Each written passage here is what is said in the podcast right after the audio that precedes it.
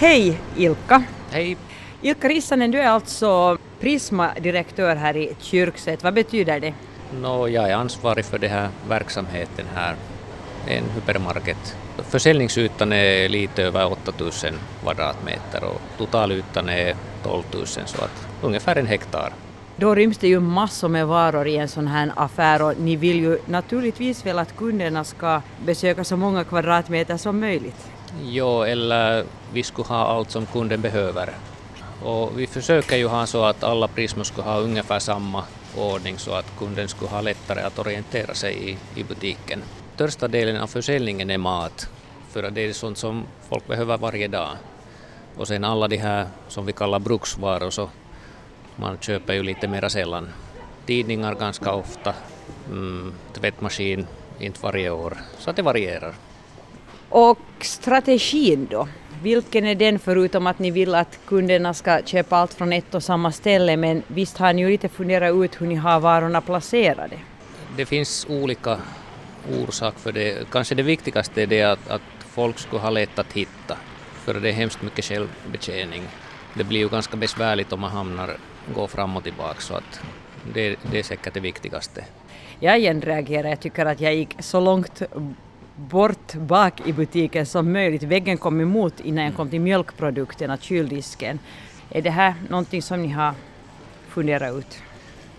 No, det är jätteviktigt för att, för att kunna vara sådär konkurrenskraftig prismässigt så måste man ha ganska låga kostnader och, och då måste det vara effektivt. Då, då måste man ha korta vägar för sådana varor, varor som man säljer mycket av. Det vill säga för de som hämtar hit varor? Ja, och bröd har ni också för kunden ganska långt borta. Det stämmer, ja. Uh, där måste man också tänka så att man inte skulle ha sådana varor som man köper varje dag så att alla skulle vara på samma ställe. För då blir det lite stökigt sen när det är mycket folk i butiken. Så att, att man måste lite sprida ut de där viktiga varor i, i butiken kanske också tacksamt att sprida ut lite så då hittar kanske kunderna andra varor som inte direkt står på deras shoppinglista? Mm, no, jo, jo, nu tänker man säkert också på det, men det, det är säkert så att, att kunderna har, de tror att vi sätter mjölkdisken i, i bakändan av butiken för att de skulle hamna och gå runt hela butiken. Men det är, vi har ju ingen sån intresse egentligen för att vi vill att kunden har det så lätt som möjligt. Att de har oss att vandra runt hela för att få någonting. Det som man behöver mest det är längst bort i någon knut. Det, det som är nära, det behöver man inte. Det som är långt bort, det ska man ha. Kan ni ana er fram när ni ser varorna att det finns någon som har tänkt mycket efter att hur man ska placera varorna för att locka kanske till mm, inköp? No, nu är det väl på det sättet som det är att de har ju framsatt sånt här, vad ska vi säga, erbjudande sådant så det kommer då alltid till, till först och så kan man hitta billigare på ett annat bakom det där erbjudandet. Varför har ni grönsakerna nästan genast när man kommer in i affären? Grönsaker och frukt? No, det är säkert mer en imagefråga att det är fresh, det ser bra ut, det, det är sånt som man vill gärna att kunden ser sådär till en början.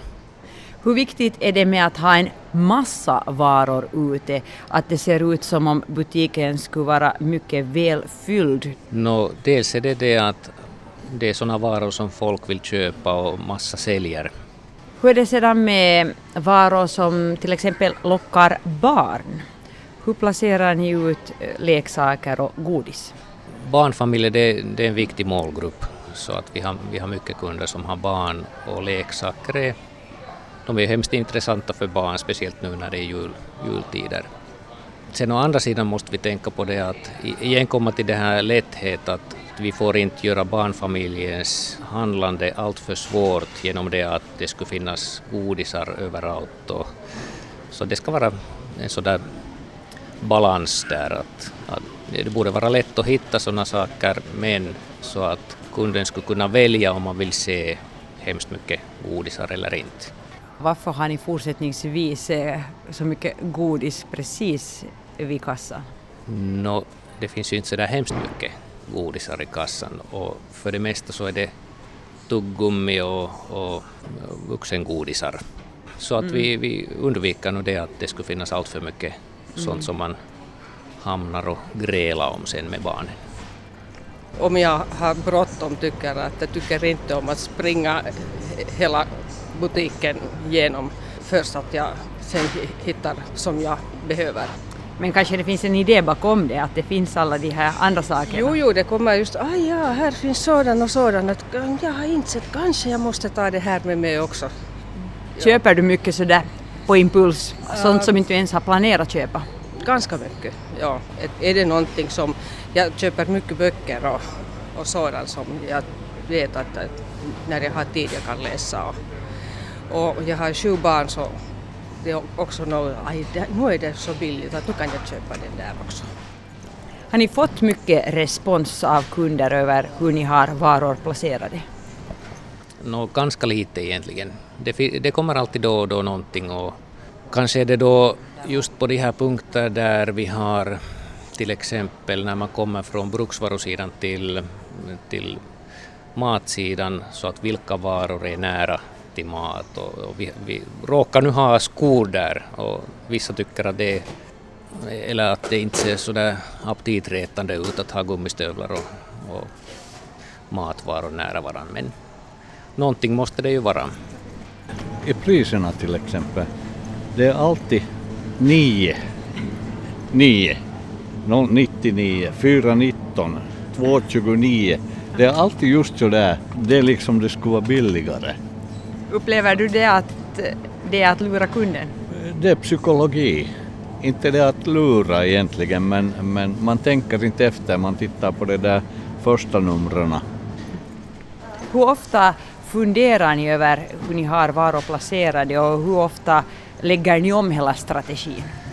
Så sällan som möjligt så borde man ändra den här ordningen i butiken för det är ganska besvärligt för kunden att, att alltid lära sig att ah, okej, okay, nu, nu har de mjölk där och igår var det i, i andra änden av butiken så att så långt som möjligt så försöker man att hålla det här samma ordning. Nu är det helt okej okay och vi är ju så frälsta av det här att vi går i samma affär hela tiden. Men för, för det mesta så har vi en så här lång lista så... Aha, där står det. Sallad börjar det med och vad det nu fortsätter med. Och det är enligt enligt sallad det här först så rundar man dit får det mjölk och sådär och så vidare bortåt. Jaha, så ni går en liten viss rutt jo, precis jo, precis, alltid? Ja, mm. ja. Hur bra tycker du Ilka att ni har fått uh, kunderna att följa just den här strategiska rutten? Det är en bra fråga, ingen aning, jag vet inte. Ni har inga kameror här som följer nej, hur kunderna går? Nej, nej, nej, nej. De flesta hypermarketar har ungefär samma saker på samma ställen och det, det beror mycket på det att, att de har liksom samma intressen och samma logistik och så, så råkar det bara vara. Eller är det bara det att alla vi kopierar varandras? När ni spionerar på varandra. ja, så, det blir, så det blir likadana butiker sen.